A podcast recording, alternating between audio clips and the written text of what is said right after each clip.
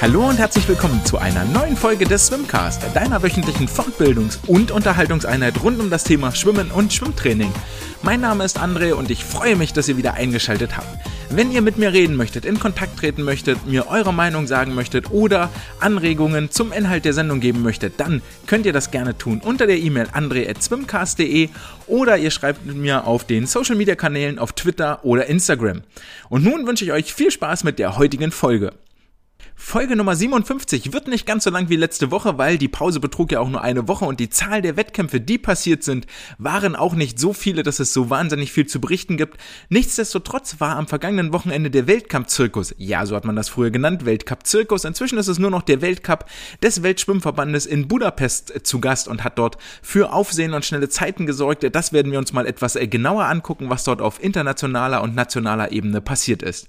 Außerdem hat der DSV seit vergangenem Freitag einen neuen Sportdirektor, also der tritt am 1. Januar sein Amt an, aber am vergangenen Freitag wurde dieser bekannt gegeben und wir gucken uns mal genauer an, wer denn dort der neue Mann in den DSV-Gremien ist.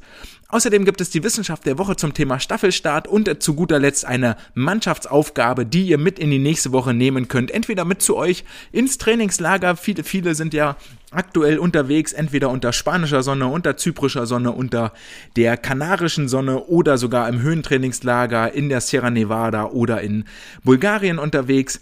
Viel Erfolg euch dort mit euren Sportlern und dass es hoffentlich alles ohne Komplikationen auch läuft. Doch bevor wir anfangen mit dem großen Thema, mit dem Meinungsthema diese Woche, Mental Health, gibt es einen kleinen Funfact, und zwar eine kleine wissenschaftliche Abhandlung, die mir über den Weg gelaufen ist, und zwar hat eine Forschergruppe untersucht, welchen Einfluss Capsaicin auf die wiederholte Sprintleistung hat. Und wer jetzt denkt, ich hätte mich dort irgendwie verschluckt oder wäre mal kurz niesen gewesen, nein, Capsaicin, so heißt das Molekül wirklich und ist das dafür verantwortlich, dass Speisen scharf schmecken. Also etwas, das dafür sorgt, dass die Chilischote scharf ist oder der Cayennepfeffer. Gemessen wird ja die Schärfe in Scoville, wie wir alle wissen, und Scoville ist ein Wert, wie viel Liter Wasser ich brauche, um diese Schärfe zu neutralisieren. Wenn ihr also das nächste Mal in eurem Lieblings-Currywurstladen eine richtig scharfe Currywurst bestellt, dann könnt ihr mal fragen, wie viel Scoville die denn eigentlich hat. Und dann wisst ihr auch, wie scharf oder nicht scharf euer Gericht gleich schmecken wird. Lange Rede, gar keinen Sinn. Der Einfluss von Capsaicin auf wiederholte Sprintleistung wurde hier untersucht, indem man den Probanden entweder ein Placebo oder ein Capsaicin gegeben hat zum Essen. Und die Idee dahinter war natürlich, dass Schmerzreize, die irgendwie ausgelöst werden, dass der Stoffwechsel angeregt wird, dass das einen Einfluss hat, einen positiven Einfluss auf die Sprintleistung. Und jetzt schreiben sie in diesem Paper, ich fasse das nur ganz kurz zusammen am Ende, in der Practical Application, also welchen praktischen Nutzen hat das jetzt tatsächlich? Einmal kurz der englische Text und dann gibt es die deutsche Übersetzung. In summary, Capsaicin supplementation did not affect performance despite drastically increasing gastrointestinal distress.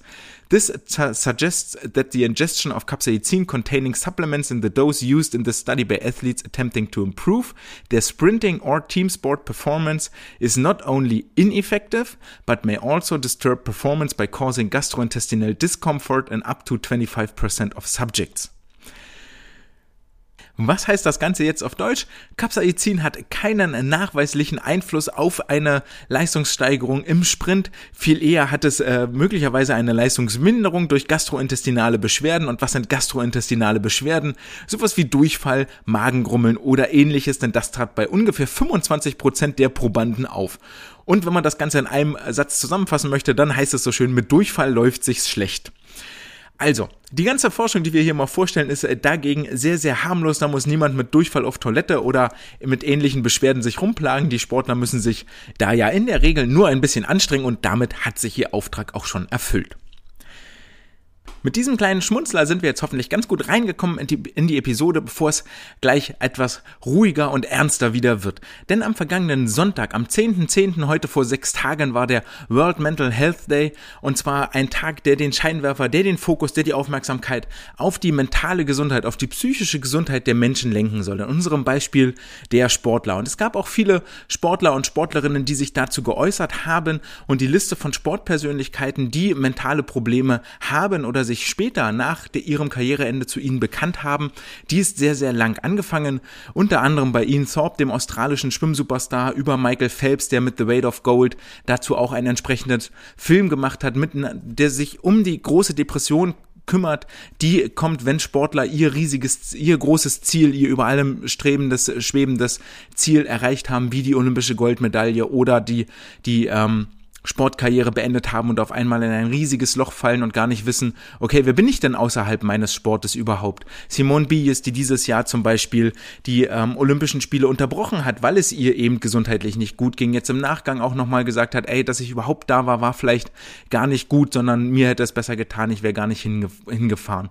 Oder auch Kate Campbell, die in den letzten Tagen auf ihren Social-Media-Kanälen auf ihre Depression aufmerksam gemacht hat, die sie im Vorfeld der Olympischen Spiele geprägt haben und geplant haben, die dort zitiert wird, ich paraphrasiere und übersetze und zitiere jetzt frei, die das Ganze mit dem Satz beschrieb und ich paraphrasiere und übersetze jetzt hier frei, diese Depression war ein unendlich schweres Gewicht, das auf mir lastete und mir förmlich die Luft aus den Lungen drückte.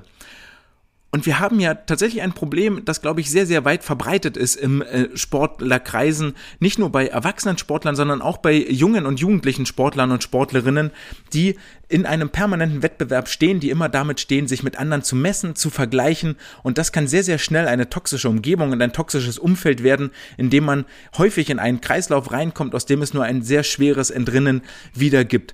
Und das Problem, was wir hier noch viel mehr haben im Sport, was das Ganze verstärkt, psychische Probleme verfestigen sich, je mehr man sie ignoriert und versucht beiseite zu schieben. Und das ist etwas, was im Sport unfassbar oft passiert. Psychische Probleme werden wahrgenommen als eine Form von Schwäche und das ist etwas, was im Sport unerwünscht ist. Und das leuchtet eigentlich nicht so ganz ein und ist wirklich kontraintuitiv, denn gerade im Sport, gerade im Schwimmen ist es doch so, dass wir eigentlich permanent an unseren Schwächen arbeiten, dass wir besser werden wollen, um die beste Version unserer selbst zu sein, dass wir immer noch versuchen, uns zu verbessern, zu optimieren.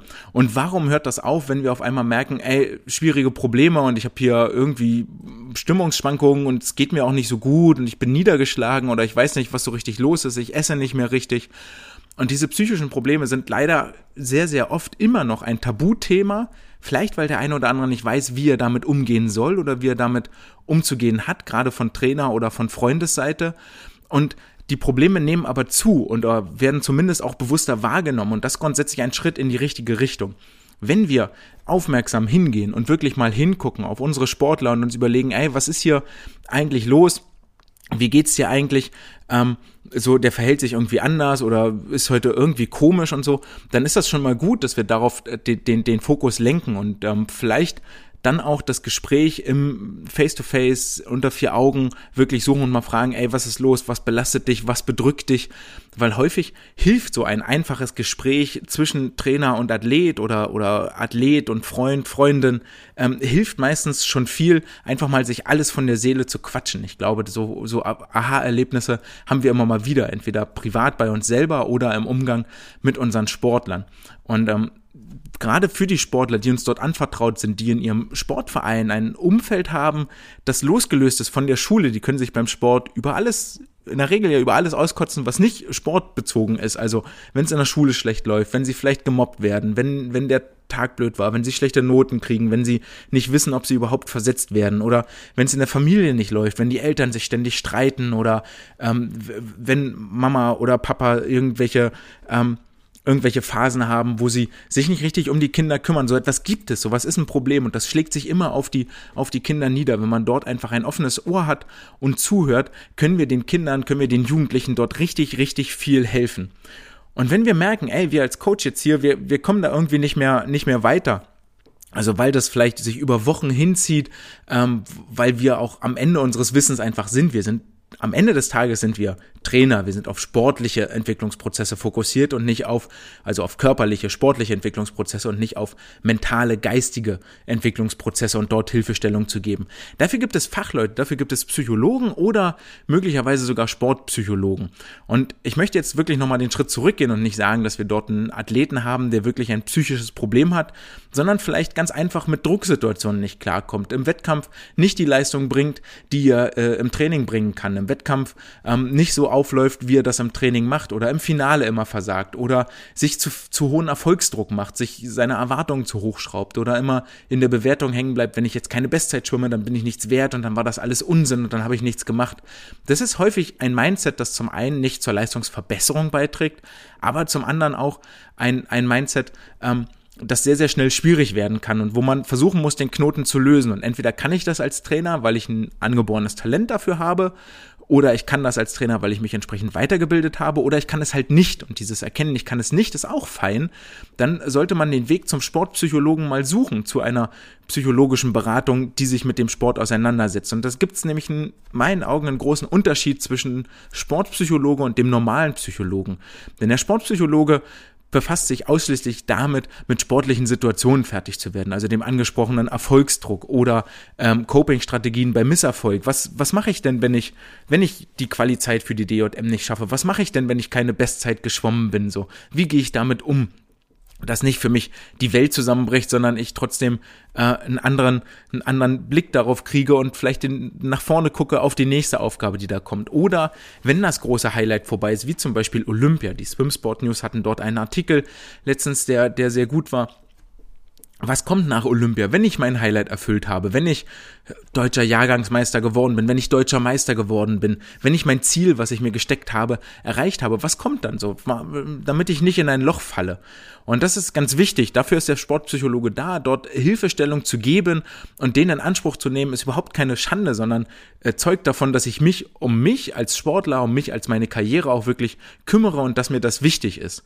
Und der Unterschied zum Psychologen an sich ist, dass der Psychologe mit psychischen Störungen und Problemen wirklich arbeitet. Wenn jemand ein Trauma verarbeiten muss, eine posttraumatische Belastungsstörung hat, weil er, keine Ahnung, mit der Familie in einem schlimmen Autounfall verwickelt war oder weil er vielleicht ganz schlimm missbraucht worden ist in der Familie, in der Verwandtschaft oder ähnliche Dinge vorgefallen sind, um das zu verarbeiten, weil der Sportler vielleicht oder die Person vielleicht Depressionen hat, über Tage nicht aus dem Bett kommt, Probleme hat, die Aufgaben zu schaffen, die ihm dort dargeboten werden, weil er überfordert ist mit allem, was sich ihm dort aufbietet und was sich ihm dort offenbart.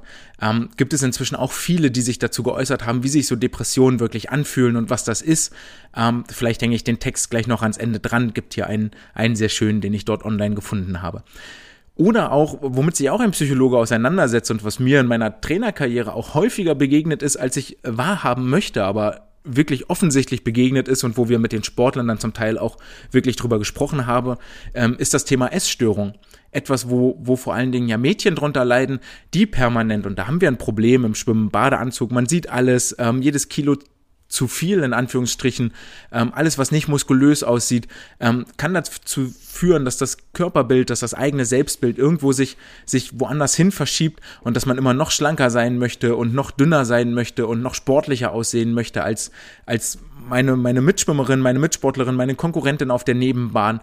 Und das führt über die Zeit in so einen Kreislauf Essstörung. Und da müssen wir uns ganz klar sagen, da sind wir als Trainer nicht geeignet, das mit dem Sportler, mit der Sportlerin zu diskutieren, sondern da muss wirklich professionelle Hilfe her.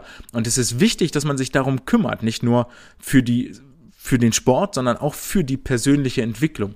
Und die Botschaft, die ich hier eigentlich rüberbringen möchte, egal ob ihr jetzt Sportler oder Trainer seid, wenn ihr merkt, ich hänge hier irgendwie in einem Kreislauf fest, sucht euch jemanden Vertrautes, mit dem ihr darüber reden könnt. Wenn du Probleme hast, dann sprich mit jemandem darüber. Du such dir jemanden. Das können Trainer sein, das können Eltern sein, das können Freunde sein.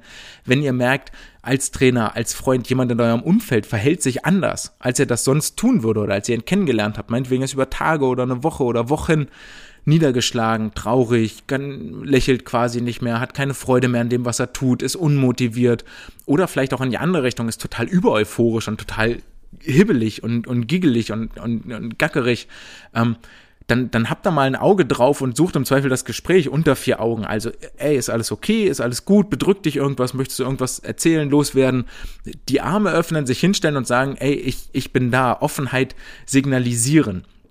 Und zwar als Trainer, Elternteil, Freund oder Freundin und nicht als Psychologe. Meistens reicht es halt schon, wenn wir uns hinstellen, zuhören und Aufmerksamkeit schenken, dass derjenige im Gespräch sich klar wird, ey, okay, vielleicht ist es gar nicht so schlimm oder, ah ja, jetzt wo ich erzähle, kriege ich nochmal einen anderen Blick da drauf. Es geht häufig gar nicht darum, direkt eine Hilfestellung zu geben und zu sagen, ey, du bist jetzt hier, ne, seit einer Woche guckst du so traurig, lach doch mal, so, ist doch alles gar nicht so schlimm. Das ist keine Aussage, die hilft, sondern mal fragen, ey, was ist los? Und ne, denjenigen, den Partner, Partnerin erzählen lassen. Geht auf die Person gegenüber ein, wenn ihr in so einem Gespräch seid. Zu guter Letzt, geht auf die Person ein. Nicht, also ihr sollt zuhören, was sie sagt, damit arbeiten und nicht in dem Gespräch, in dem Satz schon überlegen und auf den eigenen Einsatz warten, selber etwas zu erzählen oder ein eigenes Beispiel zu erzählen oder zu sagen, mir ging's auch mal nicht so gut, das wird schon wieder und das kommt schon wieder. Interessiert halt in dem Moment schwierig bis kein, auch hier vielleicht eine Erzählung aus der eigenen Erfahrung. Ich hatte tatsächlich leider zweimal das Problem, dass ich Sportler in meinen Gruppen hatte, die, während sie bei mir geschwommen sind, sehr plötzlich einen Elternteil verloren haben. Und ja, jetzt so im Nachgang, nach vielen Jahren, unterhält man sich nochmal wieder drüber und die dann aus ihrer Erfahrung erzählen, ja, das ist, also kann keiner nachempfinden so, du brauchst da professionelle Hilfe. Und die Tatsache, in dem Moment diese Hilflosigkeit und Verzweiflung, wenn dann jemand kommt und sagt, ja, das wird schon wieder so, das geht vorbei, so, es kommen wieder bessere Zeiten, ist in dem Moment halt Blödsinn, weil es dir nicht hilft. Dir geht es halt jetzt richtig schlecht und richtig scheiße und nicht in 4 Wochen so, das interessiert gar keinen, sondern dir geht's jetzt halt doof. Und zu sagen, ja, aber in 3 Wochen ist alles wieder gut, macht die Situation heute nicht besser, so, das führt zu nichts. Auch hier, zuhören hilft, ist total wichtig, aber eigene Grenzen erkennen, und wenn ich nichts Qualitatives dazu sagen kann, keinen wirklichen Ratschlag habe, der jetzt in dieser Situation hilft, dann vielleicht einfach an den Arm nehmen, trösten, da sein und sagen, pass auf, guck mal, such dir vielleicht mal Hilfe, gibt da Profis, die kümmern sich da drum, du suchst dir ja auch einen Profi, der dich trainiert, dann such dir auch einen Profi, der sich um dich und deinen Kopf und deine geistige Gesundheit kümmert.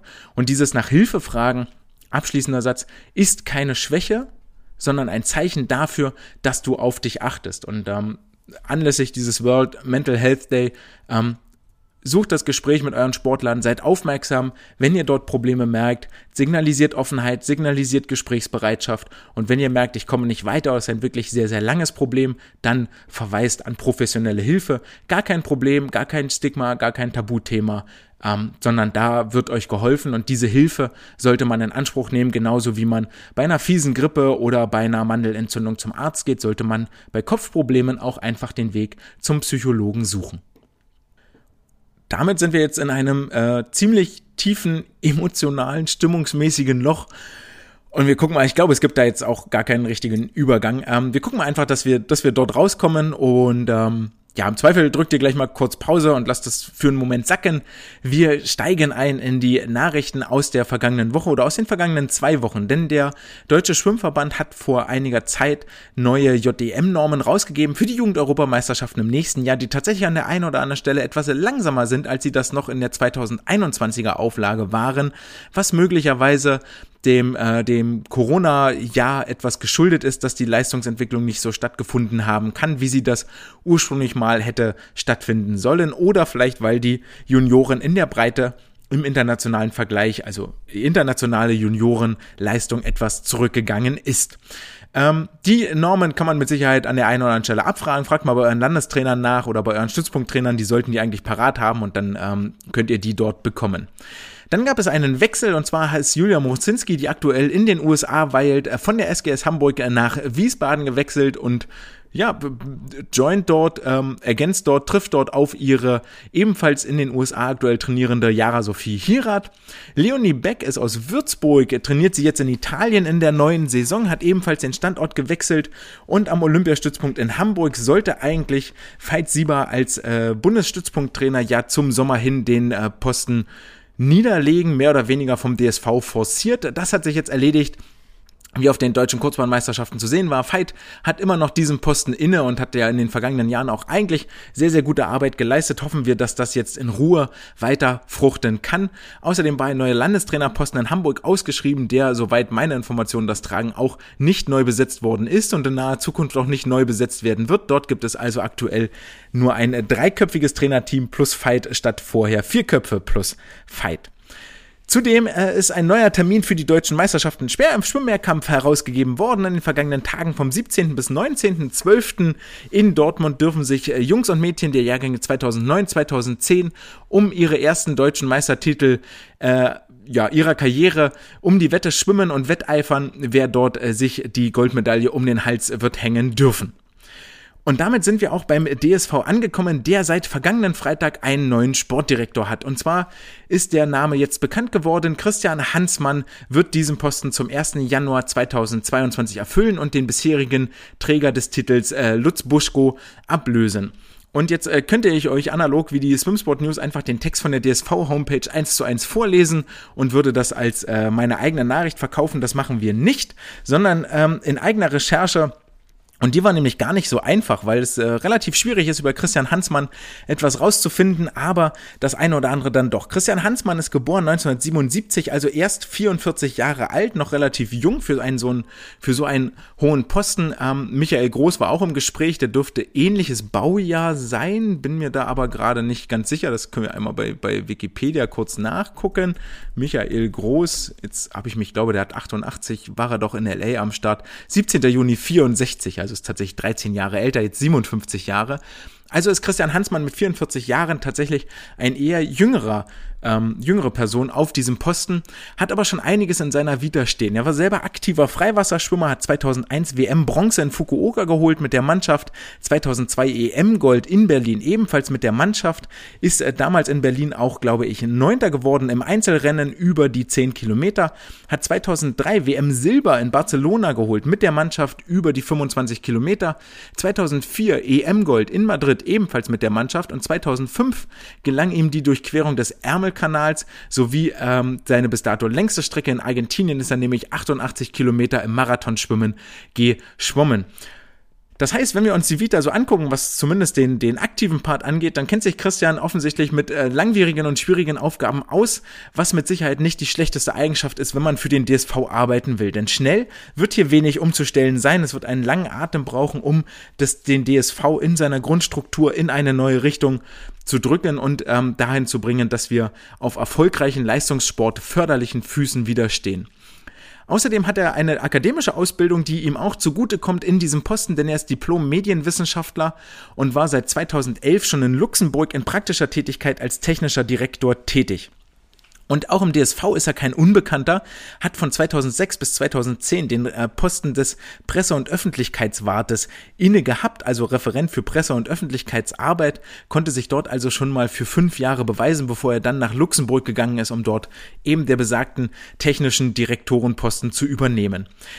Ich möchte an der Stelle nochmal den aktuellen DSV-Präsidenten Marco Troll zitieren, der sich über Christian Hansmann äußert mit dem Satz, er bringt alles mit, was man so braucht, unter anderem auch den nötigen Stallgeruch.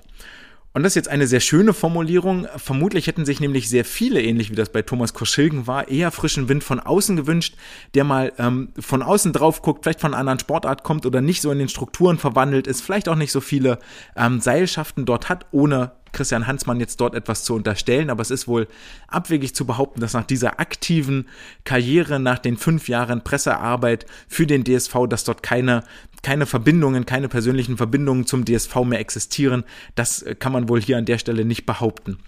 Und warum hat er denn den Posten in Luxemburg überhaupt aufgegeben? Zum einen, natürlich ist der DSV ein etwas größerer Verband, mit der vermutlich etwas besser zahlt, wobei ich mir dabei Luxemburg gar nicht so sicher bin, und der aber die deutlich spannendere Aufgabe gibt als das doch eher beschauliche Luxemburg. Und im Luxemburger Tageblatt war zu lesen, dass Christian Hansmann eine neue Herausforderung sucht, und im Luxemburger Verband war außerdem etwas Unruhe eingekehrt, denn Anfang des Jahres entließ der Verband die beiden Cheftrainer Bender und Rolko. Und das war offensichtlich nicht in Einklang mit Christian Hansmann, der sich da auch überrascht worden war von dem Move, den die Verbandsvorderen dort getan haben. Und das wird er zitiert mit den Worten, das sei wohl nicht spurlos an ihm vorbeigegangen. Das ist Christian Hansmann, der ab dem 1. Januar den Posten des neuen Sportdirektors innehaben wird, und wir dürfen gespannt sein, wie so seine Arbeit aussieht und was ihn dann am Ende des Tages auszeichnet, womit er versucht, im DSV zu glänzen, womit er dem DSV voranbringen möchte.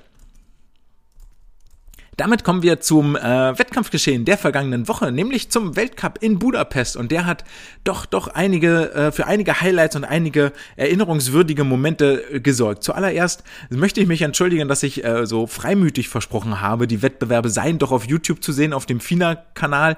Dem war nicht so, sondern auf Anfrage bei der FINA sollte man dann in dieser Länderliste nachgucken, was denn welches Programm denn für die Übertragung im jeweiligen Land verantwortlich sei. Und da kam man drauf, dass das FINA Aquatics TV gibt es eine Seite, kann man sich durchklicken, ist auch, wen das interessiert, der wird das finden. Dort kann man sich anmelden. Dort, die Live-Übertragung war für mich dort nicht abzurufen. Absolute Vollkatastrophe. Die Seite hat mal funktioniert, mal hat sie nicht funktioniert. Ich habe bis heute das ein oder andere Rennen nicht gesehen, was wahnsinnig schade ist, weil die wirklich interessant sind. Vielleicht gelingt mir das später nochmal über YouTube-Aufzeichnungen oder ähnliches. Trotzdem hat der Weltcup in Budapest unter anderem ein Highlight bereitgehalten, das uns auch im DSV zum Nachdenken anregen sollte. Und zwar gab es ein Abschiedsrennen für Laszlo Cseh.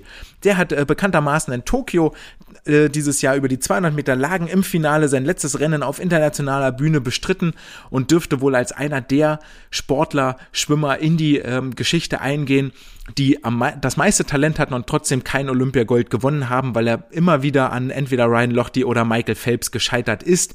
Ebenfalls zwei absolute Lichtfiguren in diesem Sport. Und ihm war es jetzt vergönnt, vor dem ungarischen Heimpublikum am Freitagabend die 100 Meter Lagen nochmal in einem Abschiedsrennen zu absolvieren. Es waren gar nicht 100 Meter Lagen am Stück, sondern eher unterbrochen, 4x25 Meter, die wirklich sehr, sehr schön gestaltet waren. Die ersten 25 Meter Delfin ist er mit seinem langjährigen Zimmerpartner Peter Berneck geschwommen, mit dem er viele internationale Wettkämpfe zusammen verbracht hat. Die Rückenstrecke schwamm er mit dem Präsident des ungarischen Schwimmverbandes Sandor Vlada. Die Bruststrecke übernahm dann sein ehemaliger Trainer Miklos Kiss, der mit 84 Jahren mehr oder weniger ins Wasser getragen werden musste, und es war sehr amüsant anzusehen, diese 25 Meter, die gibt es dann doch auf Instagram und auf YouTube zu sehen. Miklos Kiss wurde mehr oder weniger ins Wasser getragen und es war für Laszlo unfassbar schwer, nicht böse gemeint, aber so langsam zu schwimmen, wie Miklos Kiss geschwommen ist, sein ehemaliger Trainer. Und die letzte Bahn, die letzten 25 Meter Kraul, sprang dann das ungarische Nationalteam unter anderem mit Christoph Milak und Katinka Hostschuh ins Wasser und hat ihn auf seiner letzten Bahn in einem großen Schwimmstadion nochmal begleitet.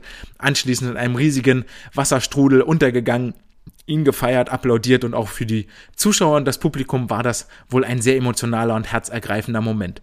Und die Frage, die dort sofort aufploppt, ist eigentlich, Mensch, hier, Franziska Hendke hat auch ihre Karriere beendet. Gibt es denn für sie noch ein Abschiedsrennen, eine offizielle Verabschiedung, irgendetwas Schönes vom Verband nach so vielen Jahren im Leistungssport des DSV, oder Christian vom Lehn, der jetzt zumindest im Rahmen der deutschen Kurzbahnmeisterschaften offiziell nochmal verabschiedet wurde mit einem Blumenstrauß und einem gerahmten Bildchen? Könnte man doch eigentlich auch mal auf Verbandsebene, DSV-Ebene überlegen, wie honorieren wir eigentlich die Sportler, die jahrelang unsere Farben hochgehalten haben? Da gibt es mit Sicherheit schönere Varianten als ein Bilderrahmen und ein Blumenstrauß bei einer nationalen Meisterschaft. Sportler und Sportlerinnen, auf die das wohl demnächst noch zukommt, waren auch in Budapest am Start. Marco Koch ist nicht geschwommen, dafür waren aber Fabian Schwingenschlögel, Isabel Gose und Florian Wellbrock für den DSV im Wasser. Und wir fangen gleich mit dem Highlight aus deutscher Sicht an. Fabian Schwingenschlögel darf sich ab sofort neuer deutscher Rekordhalter über die 100 Meter Brust schwimmen. Ich hatte das in der letzten Woche ja quasi schon angedeutet, hatte erst etwas später damit gerechnet. Und es ist doch erstaunlich, dass Fabi nach den sehr anstrengenden ISL-Wochen, nach dem Start beim Weltcup in Berlin, jetzt auch in Budapest, also 8 Wochen unterwegs, davon 7 Wochenenden mit Wettkämpfen, über die 100 Meter Brust einen neuen deutschen Rekord aufgestellt hat. 56,64, und damit hat er 2 Zehntel von seiner erst in der letzten Woche aufgestellten Bestzeit abgeknabbert und darf sich ab sofort schnellster deutscher Brustschwimmer über die 100 Meter aller Zeiten nennen. Herzlichen Glückwunsch dafür, Fabi, wohlverdient, und wir dürfen wohl gespannt sein, was bei den kommenden internationalen Höhepunkten noch so folgt. Über die 50 Meter Brust belegte er den 3. Platz in 26,41 und 200 Meter Brust in 2:05,84 wurde er 2.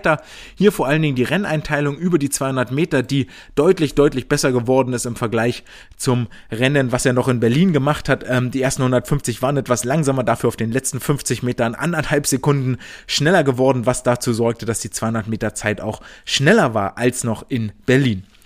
Isabel Gose hat sich ebenfalls ein paar Euros dazu verdient, gewann Gold über die 400 Meter Freistil in 4:00,57, blieb damit nur 1,6 Sekunden über ihrer Bestzeit und holte Silber über die 800 Meter Freistil in 8:19,62 und blieb dort nur 1,4 Sekunden über ihrer Bestzeit. Also da ist das Trainingsniveau schon wieder ziemlich, ziemlich gut.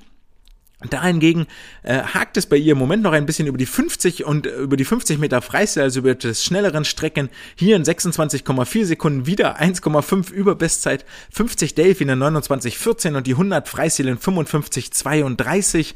Da wird schon deutlich, dass ganz klar Schnelligkeit, die Grundschnelligkeit im Moment noch nicht da ist und dass die fehlt, und ich glaube auch, das sollte etwas sein, woran im Laufe der Saison gearbeitet werden sollte, denn dann sonst wird's über die 400 Meter Freistil auch sehr, sehr eng. Florian Wellbrock seinerseits gewann Gold über die 1500 Meter Freistil in 14,42,70, schwamm damit 7 Sekunden langsamer als noch letzte Woche beim Weltcup in Berlin. Über die 400 Meter Freistil reicht es zu 3,45,94, damit 3,5 Sekunden langsamer als in der Vorwoche. Und die 200 Meter Freistil legte er in 1:50,56 zurück, was zu Platz 31 reichte. Also für ihn zumindest ein klarer Abfall zur Vorwoche, entweder weil das Training entsprechend hart war, vielleicht hat er auch die Reisestrapazen nicht so gut verkraftet oder eine kleine Krankheit. Das sind schon arge große Unterschiede, die hier zutage treten im Vergleich im Wochenverlauf. Das lässt einen zumindest so ein bisschen mit Fragezeichen und Rätseln zurück. Für Isabel und Florian war es wohl der letzte Weltcup-Auftritt. Für Fabi sollte es vermutlich noch weitergehen, der sich auch im Moment in den Top 10 der fleißigsten Punktesammler in der Weltcup-Wertung befindet. Auf internationaler Bühne führt diese Wertung der Weltcup-Punkte im Moment der Südafrikaner Matthew Sates an, der neuerlich mit einem World Junior Record glänzen konnte, diesmal über die 400 Meter Freistil. In 3:37,92 unterbot er die alte Bestmarke um insgesamt 800, also denkbar knapp, aber so schnell war noch nie ein Junior unterwegs und wir können uns schon freuen, da wächst auf jeden Fall ein neues Talent heran, das uns in den kommenden Jahren auf internationaler Ebene viel, viel Freude bereiten wird. Er gewinnt auch die 100 Meter Lagen in 51,77 mit 1 Sekunde Vorsprung vor dem Rest des Feldes, und in beiden Rennen fällt auf, die letzten 5-6 Meter, die er doch mit absoluter Intensität in die Wand schwimmt, im Zielsprint den Kopf runter, die Frequenz mit den Armen nochmal ganz bewusst hoch und dann einfach rein ins Ziel, Augen zu und durch, bis rein in die Wand schwimmen. Eine Renntaktik, die uns auch gleich nochmal wiederkehren wird. Ebenfalls in Topform präsentierte sich der Amerikaner Tom Shields, der über die 100 Delfin in 48,8 Sekunden eine Weltklasse-Zeit hinlegte, damit über 1 Sekunde vor dem Goldmedaillengewinner über die 200 Delfin Christoph Milak anschlug, 49,9, und dem Ungarn Sebastian Szabo in 50,4 Sekunden. Doch viel interessanter waren für Tom Shields die 50 Meter Delfin in 21,99 Sekunden, womit er den US-Rekord von Caleb Dressel unterbot um 500stel, als erster US-Amerikaner damit unter der 22-Sekunden-Marke schwamm. Vorher stand die Bestmarke bei 22,04, jetzt bei 21,99.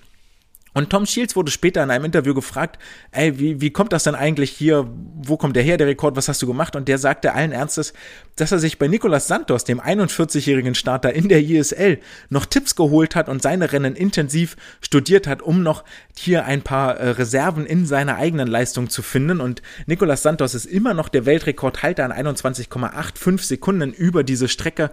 Und hier merkt man wieder deutlich, wie die Top-Athleten voneinander lernen und voneinander profitieren. Eine Sache möchte ich noch anmerken, die auch hier wieder auffällig war. Die Tauchphasen von Tom Shields waren sehr, sehr weit, und ich möchte mich mal aus dem Fenster lehnen und sagen, vor allen Dingen auf der ersten Bahn sah es mir schon wieder so aus, als wäre er weiter als die erlaubten 15 Meter getaucht und ähnlich. Und ich befürchte hier fast eine Tendenz, die ähnlich wie damals über die Bruststrecken, als die Sportler anfingen, mehrere Delfin-Kicks unter Wasser zu machen oder generell Kosuke Kitajima, ich weiß es nicht, war das damals über die Bruststrecken, anfing im Tauchzug einen Delfin-Kick zu implementieren, einen bewussten, und statt dass die FINA damals reagiert hat und gesagt hat, nein, das darfst du nicht, du wirst disqualifiziert, haben sie stattdessen die Regeln angepasst, seitdem ist dieser Delfin-Kick erlaubt. Aber die Sportler suchen natürlich immer wieder Wege, um neue Bestzeiten zu schwimmen, um erfolgreicher, um schneller zu sein. Und jetzt hier die Tauchweite von 15 Meter immer weiter so weit hinaus zu dehnen und zu gucken, okay, ab wann werde ich denn disqualifiziert? So 16 Meter sind ja vielleicht auch noch okay. Da sagt auch keiner was, gerade wenn ich in der Mittelbahn schwimme. Ist für mich ein gefährlicher Trend, wo ich gerne hätte, dass dort nochmal ein klareres Statement kommt und deutlicher gesagt wird, hier 15 Meter und dann ist Ende Gelände. Das kann auch nicht so schwer sein, das mit einer Kamera grundsätzlich von oben zu kontrollieren. Da muss auf jeden Fall eine Lösung her, meiner Meinung nach. nicht von ihrer Tauchphase profitiert, weil sie so explosiv da nicht ist, hat die Australierin Emma McKean über die 100 Meter Freistil, die letzte Woche noch mit 50,69 als erste Frau in diesem Jahr unter der 51-Sekunden-Marke geblieben ist und jetzt eine Woche später nochmal 4 Zehntel abgeknabbert hat in 50,58, auch durchaus Anlauf auf den Kurzbahn-Weltrekord über die 100 Meter Freistil nimmt. Und auch sie sagte in einem anderen Interview, dass man auf der Kurzbahn ja sehr, sehr, sehr gut seine Fitness faken kann, also seine Fitness drüber hinwegtäuschen kann, wenn man etwas unfit ist. Und wenn das ihre Fake-Fitness ist in 50,58 Sekunden, dann freue ich mich wirklich schon sehr auf die Real-Fitness über die 100 Meter Freistil. Zum Abschluss des Wettkampfgeschehens gab es noch einen neuen World Junior Record, und zwar die Lagen-Mix-Staffel der USA über die 4x50 Meter hat einen neuen Junior Record aufgestellt, vor allen Dingen deshalb, weil der Startschwimmer Quinton McCarthy in der Rückenstrecke in 24,1 Sekunden 7 Zehntel schneller war als noch vergangene Woche in Berlin, wo die Staffel ebenfalls einen World Junior Record aufgestellt hat und Zweiter wurde hinter dem DSV-Quartett. Was ich noch sagen wollte zum Thema internationale Starts und Weltcup, was euch aufgefallen ist vielleicht und was nochmal auch ganz deutlich wird, wenn man sich die 100 Meter Freistil anguckt von Kyle Chalmers, sowohl in Berlin als auch jetzt in Budapest, dann ist es so, dass er vor der Wende einer derjenigen ist, die am meisten Abstand haben zur Wand. Also beim letzten Armzug taucht er unter Wasser mehrere Zentimeter, so ungefähr 10 Zentimeter und geht dann schon in die Wendenbewegung über. Sein Körperschwerpunkt ist so solide 1,5, 1 Meter weg von der Wand, wohingegen seine Konkurrenten gut und gerne so einen halben Meter näher ranschwimmen, um dort erst die Wende zu machen. Und das summiert sich natürlich auf, wenn du 3 Wenden machst und jedes Mal einen halben Meter weniger an die Wand schwimmst, dann sparst du am Ende 1,5 Meter ein, im Vergleich zur Konkurrenz, die du weniger schwimmen musst. Und das ist etwas, was ich sehr, sehr auffällig fand, wo man, wenn internationale Ambitionen da sind, auf jeden Fall nochmal genauer hingucken sollte und sich das erklären lassen sollte. Vielleicht sogar von Marie Petruschka. Und hier mache ich Werbung für einen anderen Podcast, nämlich für den Leipziger Podcast SS geht nach Leipzig, die ihre letzte Folge veröffentlicht haben und Marie Petruschka zu Gast hatten, die unter anderem von der ISL berichtet und dort sagt, ich habe so viel an der Wende gearbeitet und mir hat das noch nie jemand richtig erklärt und jetzt endlich habe ich das verstanden. Generell sowieso ein sehr, sehr interessanter Podcast, ohne jetzt zu viel zu spoilern, aber hört euch den mal an, da sind einige Zwischentöne mit drin, die doch aufhorchen lassen. Und sie hat die Wende auch nochmal erklärt und das möchte ich jetzt gar nicht versuchen wiederzugeben, sondern wirklich an der Stelle verweisen und sagen, hier, hört euch das mal an und hört dort mal rein und hört ihr zu, wie sie das erklärt. Es geht auf die gleiche Richtung wie das, was Kyle Chalmers soeben gemacht hat, was ich hier erklärt habe. Und das war nämlich auch schon das Wettkampfgeschehen aus der vergangenen Woche. Wieder viel zu lernen und gerade am Anfang der Saison sollten wir uns daran erinnern, jetzt können wir technische Sachen implementieren, technische Sachen reinbringen in unser Trainingsalltag, die dann am Saisonende abrufbar sind unter Höchstbelastung, unter Höchstdruck. Was uns damit dann auch zur Wissenschaft der Woche bringt. Die Wissenschaft der Woche ist diese Woche ein Paper, das sich mit dem Staffelstart beschäftigt. Und zwar trägt es den etwas sperrigen Titel A Kinematics Comparison of Different Swimming Relay Start Techniques. Und diese Kinematic Comparison, also diese kinematische Vergleich, klingt irgendwie wissenschaftlicher und schreckt vermutlich den einen oder anderen ab. Deswegen versuche ich mal, das hier wirklich später gleich aufs Wesentliche runterzubrechen und etwas plakativer zu gestalten, ohne zu vereinfachen. Auf jeden Fall ist dieses Paper von einer Forschungsgruppe aus Madrid, Kiu, Velga, Calvo und Navarro, in Zusammenarbeit mit Armin Kiebele aus Kassel. Erschienen ist das Ganze am 2. Dezember 2020 im Journal of Sport Sciences. Und die Tatsache, dass Armin Kiebele hier mitgemacht hat, ist in der Hinsicht interessant, weil nämlich die Fotos, die dort in dem Paper sind von den verschiedenen Staffelstarts, die kamen mir doch irgendwie bekannt vor. Und das sind Messungen, die damals am Olympiastützpunkt in Hamburg wohl vorgenommen worden sind, mit dem damaligen JDM-Team. Es waren Sportler, die alle im JDM-Level waren, also die in 2016, 2017 an der JDM teilgenommen haben, insgesamt 11 Sportler, die im Durchschnitt 16 Jahre alt waren und 8 dieser 11 Sportler waren Teilnehmer an den Jugend-Europameisterschaften. Und insgesamt, die Motivation dahinter ist relativ klar. In Staffelrennen können insgesamt 24 Medaillen bei Höhepunkten gewonnen werden, über die 4x100 Meter Freistil, 4x100 Lagen, 4x200 Freistil sowie die Mixstaffeln, 4x100 Kraul und 4x100 Meter Lagen. macht insgesamt 8 Staffeln mit jeweils 3 Medaillen, also 24 Medaillen insgesamt. Und wir alle wissen, wie wichtig der Medaillenspiegel ist, also könnte das von Vorteil sein, wenn man über die Staffelstrecken überzeugen kann. Und ein wichtiger Faktor, das ist sehr, sehr klar, für den Erfolg einer Staffel ist der Staffelwechsel. Es hat sich gezeigt, dass Staffeln, die am Ende erfolgreich sind und Medaillen gewinnen, sind statistisch die, die besser wechseln können. Vielleicht, weil sie sowieso die talentierteren Sportler haben, aber ein guter Staffelwechsel, ein schneller Staffelwechsel ist offensichtlich von Vorteil. Und jetzt haben wir ein Problem, dass also mit dem nicht mehr ganz so neuen Startblock, OSB 11, der generell an allen Wettkampfbecken inzwischen verbaut ist, mit dem Tritt hinten 5 Startvarianten insgesamt möglich sind für ein Staffelrennen.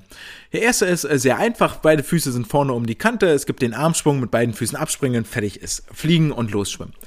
Zweite Variante ist ohne Schritt, ohne alles, aber man steht in der Schrittstellung, das heißt, ein Fuß ist hinten auf dem Tritt und ein Fuß ist vorne um die Startblockkante, wieder Armschwung, reinspringen, schnell schwimmen. Variante Nummer 3 ist dann der Schrittstart mit einem Auftaktschritt und der ist schon sehr, sehr kompliziert. Heißt also, ich starte am Ende in der Schrittstellung, ein Fuß vorne, ein Fuß hinten auf der Kante, mache aber noch einen Auftaktschritt davor. Also stehe mit einem Fuß hinten, stehe mit einem Fuß hinter dem, linke Fuß steht auf dem Tritt, ein Fuß steht hinter dem Tritt und dann mache ich den Auftaktschritt mit dem rechten Fuß, meinetwegen rechten Fuß über den Tritt nach vorne an die Kante, abstellen und dann in der Schrittstellung abspringen und nach vorne springen. Nächste Variante ist der Parallelstart mit Auftaktschritt, also ein Fuß steht hinten auf der Kante, einer steht vorne um die Startblock, ein Fuß steht hinten auf dem Tritt, einer steht vorne um die Kante, ihr merkt schon, das ist relativ kompliziert. Nicht den Überblick zu verlieren, mache dann den Auftaktschritt, sodass die Füße vorne parallel stehen und springe dann rein. Und die 5. Variante ist der Parallelstart mit Doppelschritt, also ein Fuß auf der Kante, auf dem Tritt, ein Fuß hinter dem Tritt. Dann hebe ich den Fuß rüber um die Kante, nehme den anderen noch daneben, sodass sie beide vorne 10 um die Kante greifen, nebeneinander stehen und springe dann rein. Das sind so die 5 Varianten, die ich zur Verfügung habe. Und jetzt haben sich die Forscher nicht die Mühe gemacht, alle 5 Varianten anzugucken, sondern haben sich für 3 Varianten davon entschieden, die irgendwie praktikabel sind und die international auch tatsächlich praktiziert werden. Und die 3 Varianten waren Nummer 1, der Parallelstart, also beide Füße vorne um die Kante greifend. Variante Nummer 2 ist der Schrittstart, also ein Fuß hinten auf dem Tritt, einer vorne um die Kante. Und die Variante Nummer 3 ist das Beste aus beiden Welten. Ich starte in dieser Schrittstellung und nehme den Fuß nach vorn, sodass beide Füße nebeneinander sind und springe dann rein. Das sind so im Moment die gängigsten Startvarianten. Und jeder Sportler hat alle 3 Starts ausgeführt, jeweils mit Anschwimmen eines anderen Sportlers an die Wand in voller Intensität, damit der Staffelwechsel auch wirklich, wirklich realitätsnah abgebildet wird. Um aber vorher nochmal zu testen, das Ganze ist vorher in den Trainingsgruppen trainiert worden und damit die Sportler das auch vernünftig können und nicht dort jetzt einmal reinspringen und naja, mit Glück passt das halt und mit Pech passt das halt gerade nicht, okay, verreißt einem ja so ein bisschen die Messung, sollten das natürlich alle vorher mal ausgiebigst üben, trainieren und lernen.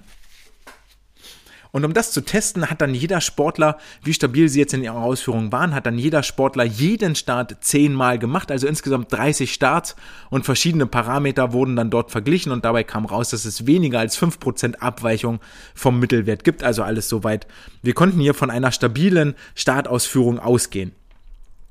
Ziel der ganzen Untersuchung natürlich, welches ist denn nun der beste Start? Mit welchem Start schwimmst du am schnellsten, kriegst die höchste Geschwindigkeit, bla bla bla, alles sowas. Welcher macht dich am erfolgreichsten? Wie gesagt, 11 Sportlerinnen haben teilgenommen, internationales Level, 16 Jahre alt im Schnitt, davon 8 Teilnehmer bei den Jugend-Europameisterschaften 2016, 2017. Und jetzt könnte ich euch langweilen mit ganz, ganz viel Tabelle und ganz viel Werten und überhaupt, die aber alle gar nicht so eine Rolle spielen, sondern ich beschreibe mal viel eher, welche Trajektorie, also welchen Weg die Sportler jetzt in diesen 3 verschiedenen Startvarianten nehmen. Und zwar zuhören, wir stellen uns das Ganze vor. Beim Parallelstart, beide Füße vorne um die Beckenkante, kann man sagen, dass der Sportler am weitesten springt und das höchste Tempo im Eintauchen, das höchste Tempo im Absprung hat. Dafür taucht er sehr flach ein und sehr zeitig wieder auf. Im Schrittstart springt der Sportler, also ein Fuß hinten auf dem Tritt, einer vorne um die Startblockkante, springt der Sportler sehr kurz und sehr langsam ab. Dafür taucht er steil ein und mittelspät auf. Und im dritten Start, also im Auftaktschritt, einen Fuß hinten, dann den Schritt nach vorn, dann abspringen, der irgendwie so vielleicht das Beste aus beiden Welten sein soll. Ey, wie wär's denn, wenn du einfach weit springst und ein hohes Tempo hast und dafür auch sehr weit tauchen kannst? Zeigt sich, dass der Sportler so mittelkurz springt und mittelschnell abspringt, dafür am steilsten eintaucht und am spätesten auftaucht. In Zahlen das Ganze. Im Parallelstart springt der Sportler 2,20 Meter weit, im Schrittstart 2,14 Meter, im Auftaktschritt 2,16 Meter. Die Tauchtiefe ist also der tiefste Punkt, den der Sportler erreicht. Das war das mit dem Eintauchwinkel. Je flacher er eintaucht, desto weniger wird er unter Wasser tauchen. Die Größe, also die Tauchtiefe beim Parallelstart, beide Füße vorn, 72 Zentimeter, beim Schrittstart 79 Zentimeter und beim Auftaktschritt 82 Zentimeter. Und die Tauchweite, wann die Sportler aufgetaucht sind, war beim Parallelstart 9,70 Meter, beim Schrittstart 10 Meter und beim Auftaktschritt 10,60 Meter. Also da schon ganz klare Unterschiede eigentlich. Zur Geschwindigkeit, damit ihr das mal gehört habt, nicht, dass man sich jetzt wahnsinnig viel darunter vorstellen könnte. Beim Parallelstart 4,14 Meter pro Sekunde, beim Schrittstart 4,10 und beim Auftaktschritt 4,11 Meter pro Sekunde. Die Unterschiede sind also relativ klein. In der Sprungweite reden wir hier von einem Unterschied von 7 Zentimeter, in der Tauchtiefe reden wir von einem Unterschied von 10 Zentimeter, in der Absprunggeschwindigkeit von 0,4 Meter pro Sekunde und in der Tauchweite von 90 Zentimeter.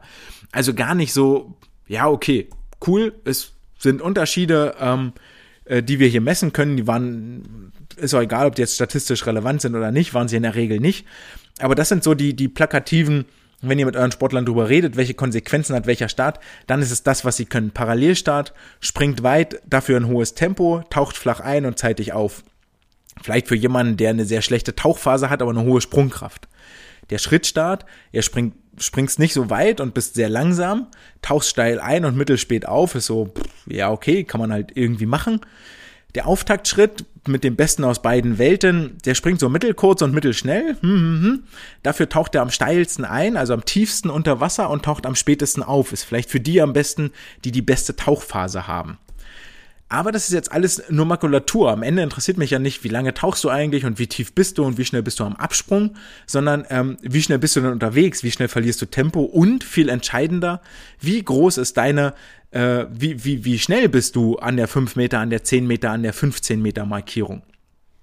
Und hier wird's jetzt interessant, weil nämlich das Tempo bei der 5-Meter-Marke betrug für die Leute mit Auftaktschritt 4,5 Meter pro Sekunde, für die mit Schrittstart ebenfalls 4,5 und für die mit Parallelstart, die eigentlich die höchste Absprunggeschwindigkeit hatten. Ja, wir erinnern uns, Parallelstart, beide Füße vorn, beide Füße bringen Kraft aufs Brett, deswegen springen die am weitesten und am schnellsten. Für die sind bei 5 Meter am langsamsten, nämlich bloß noch 4,0 Meter pro Sekunde, also einen halben Meter pro Sekunde langsamer. Das Ganze fällt dann über die 10 Meter und 15 Meter Markierung ab und bei der 15 Meter Marke sind eigentlich alle drei Startvarianten gleich schnell, 2,2 Meter pro Sekunde. Da gibt's gar keinen Unterschied mehr, was du vorher gemacht hast, da seid ihr alle gleich schnell. Jetzt kann man sagen, ja okay, gut, sind wir bei 15 Meter alle gleich schnell, kann man sich auch irgendwie erklären, von wegen hier Widerstand steigt quadratisch mit dem Quadrat der Geschwindigkeit und so bla bla, Physik. Aber ist doch cool, wenn ich am Anfang mehr Tempo habe und bei 15 Meter sind wir alle gleich schnell, dann sollte ich doch mit dem Auftaktschritt eigentlich schneller sein bei den entsprechenden Markern 15 und 15 Meter als mit dem Parallelstart. Und das scheint auch richtig zu sein, weil nämlich bei der 5-Meter-Markierung bin ich mit dem Parallelstart nach 1,25 Sekunden. Macht irgendwie Sinn. 5 Meter Tempo ist am langsamsten, bin ich als letzter da. Mit dem Schrittstart nach 1,16 Sekunden und mit dem Auftaktschritt nach 1,13 Sekunden. Die 15-Meter-Marke erreiche ich mit dem Parallelstart nach 6,8 Sekunden, mit dem Schrittstart nach 6,78 Sekunden und mit dem Auftaktschritt nach 6,73 Sekunden. Also wenn wir es einfach machen, bin ich mit dem Auftaktschritt eine Zehntel schneller bei der 15-Meter-Markierung als mit dem Parallelstart. Jetzt ist das aber leider nur die halbe Wahrheit. Denn diese Zeit, die ich euch jetzt hier gesagt habe, bemisst sich von der Schwimmer unten schlägt an, bis der Schwimmer, der startet, an der 15-Meter-Markierung ist. Das heißt, das, was ich bei dieser 15-Meter-Zeit außer Acht lasse, ist die sogenannte Wechselzeit, nämlich der Überlapp zwischen Anschlag unten an der Wand bis Füße des Sportlers lösen sich oben. Und da zeigt sich, dass der Parallelstart nämlich die längste Wechselzeit hat, und zwar 3 Zehntel gegenüber dem Start mit Auftaktschritt und dem Schrittstart, die jeweils nur 2 Zehntel Wechselzeit haben. Und jetzt werden wir schon relativ hellhörig, wenn wir sehr aufmerksam waren gerade und uns das behalten haben. Zwischen dem Parallelstart und den anderen beiden Varianten liegt 1 Zehntel Differenz in der Wechselzeit. Der Parallelstart ist 3 Zehntel lang, oder ist 1 Zehntel langsamer als der Schritt und Auftakt, als der Schrittstart und der Start mit Auftaktschritt. Einmal kurz die Gedanken sortieren. Mit anderen Worten, wenn ich also sage, bei der 15-Meter-Marke von der Schwimmer schlägt an, dann dauert es 0,3 Sekunden, bis ich meine Füße lösen, und brauche dann bis zur 15-Meter-Markierung insgesamt 6,8 Sekunden. Ziehe ich also diese 3 Zehntel Wechselzeit von den 6,8 Sekunden ab, brauche ich als Schwimmzeit 6,5 Sekunden, bis ich an der Wand bin. Und das, bis ich bei der 15-Meter-Marke bin. Und das ist exakt die gleiche Zeit, die ich mit dem Start mit Auftaktschritt brauche. Dort sind die Wechselzeit 2 Zehntel. Ich brauche von Anschlag Schwimmer bis zur 15-Meter-Markierung 6,73 Sekunden, also bin ich schwimmerisch genauso schnell, 6,5 Sekunden. Ja, streng sind sogar 300 langsamer, aber auf die Diskussion wird sich jetzt hier keiner einlassen. Das heißt also, so summa summarum zusammengefasst, zwischen diesen 3 Startvarianten gibt es keinen Unterschied. Die sind alle 3 gleich gut. Man müsste jetzt hier hingehen und sagen, okay, beim Parallelstart arbeite mal dran, dass du besser wegkommst, dann müsste das Timing passen, die Antizipation des Anschwimmenden und so, und dann haben wir das alles in Sack und Tüten und im Kasten. Also als Fazit lässt sich festhalten, der Start mit Auftaktschritt scheint vorteilhaft zu sein, hat die höchste Geschwindigkeit bei der 5-Meter-Marke, ne? Auftaktschritt, ein Fuß hinten, ich komme nach vorn, stoße mich dann mit beiden ab. Macht auch total Sinn, weil ich natürlich hier schon einen Geschwindigkeitsimpuls kriege durch den Auftaktschritt, weil ich mich hinten abstoßen kann und nehme dann das Beste. Ich kann mich mit beiden Füßen abstoßen, habe die größte Kraftwirkung, kann also am meisten beschleunigen und dementsprechend das größte Tempo aufbauen. Scheint also vorteilhaft zu sein, weil ich habe die höchste Geschwindigkeit bei 5 Metern und die kürzeste 5-Meter-Zeit, plus ich habe die kürzeste Wechselzeit, eigentlich alles cool. Allerdings muss ich ja jetzt gucken, warum habe ich das bei der 15-Meter-Marke? Warum habe ich da diesen Vorteil nicht mehr? Und das könnte daran liegen, dass halt die Sportler, die mit Parallelstart starten, ja auch zeitiger wieder auftauchen, nämlich 1 Meter vor den Leuten, die mit Auftaktschritt starten. Das heißt zweierlei. Zum einen, oder das heißt eigentlich nur eins, die Schwimmer können nicht tauchen. Denn wir alle wissen, die Unterwasserphase ist die schnellste Phase. Das heißt, wenn ich länger unter Wasser bin, kann ich eigentlich länger schnell sein, wenn ich diese dummen Unterwasser-Delfinbeine könnte. So. Das heißt, ich sollte doch dort eigentlich schneller sein. Alternativ, ich tauche eher auf, ich kann schneller in der Gesamtbewegung schwimmen. Wenn ich die deutlich besser beherrsche als die Tauchphase, ist es von Vorteil, wenn ich nicht so lange tauche. Das heißt, dadurch, dass die Absprunggeschwindigkeiten in allen Varianten identisch sind, aber sie sich in der Geschwindigkeit bei 5 Meter und in der 5-Meter-Zeit unterscheiden, das, woran ich eigentlich arbeiten muss als Quintessenz, ist hier die Unterwasserphase, die Tauchphase. Und dann scheint der Start mit Auftaktschritt am vorteilhaftesten zu sein gegenüber der Konkurrenz. Das führt uns dann jetzt auch zur Aufgabe der Woche, nämlich zu den Mannschaftssprints.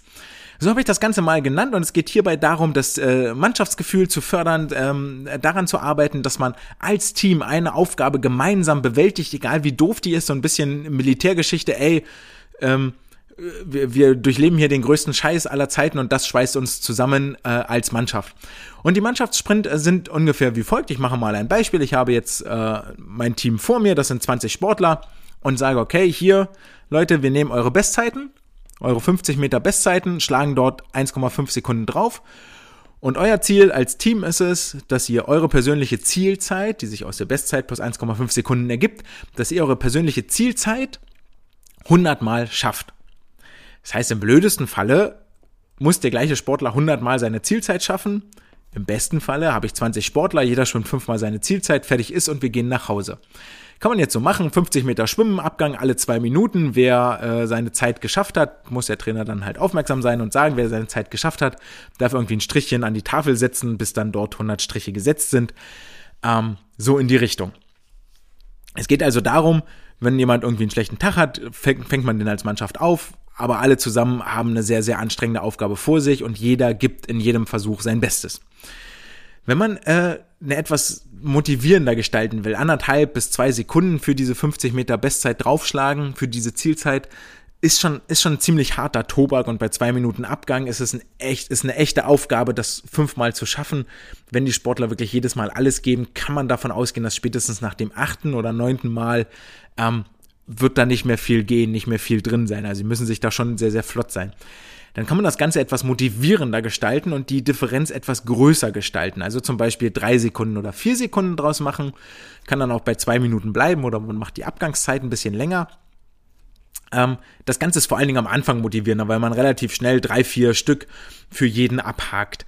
Dann muss es aber darum gehen, mehr Wiederholungen zu schaffen. Also heißt, bei 20 Sportlern müsste das Ganze dann zum Beispiel 200 Mal geschafft sein, also jeder müsste das 10 Mal hinkriegen, ne? Ist natürlich, am Anfang sieht man, wie schön schnell da die Striche an die Wand kommen und so, und dann versucht man, dieses Tempo beizubehalten. Ist möglicherweise etwas motivierender, als direkt so eine ganz knallharte Aufgabe zu machen, wo dann doch das Misserfolgserlebnis auch gerne mal da ist.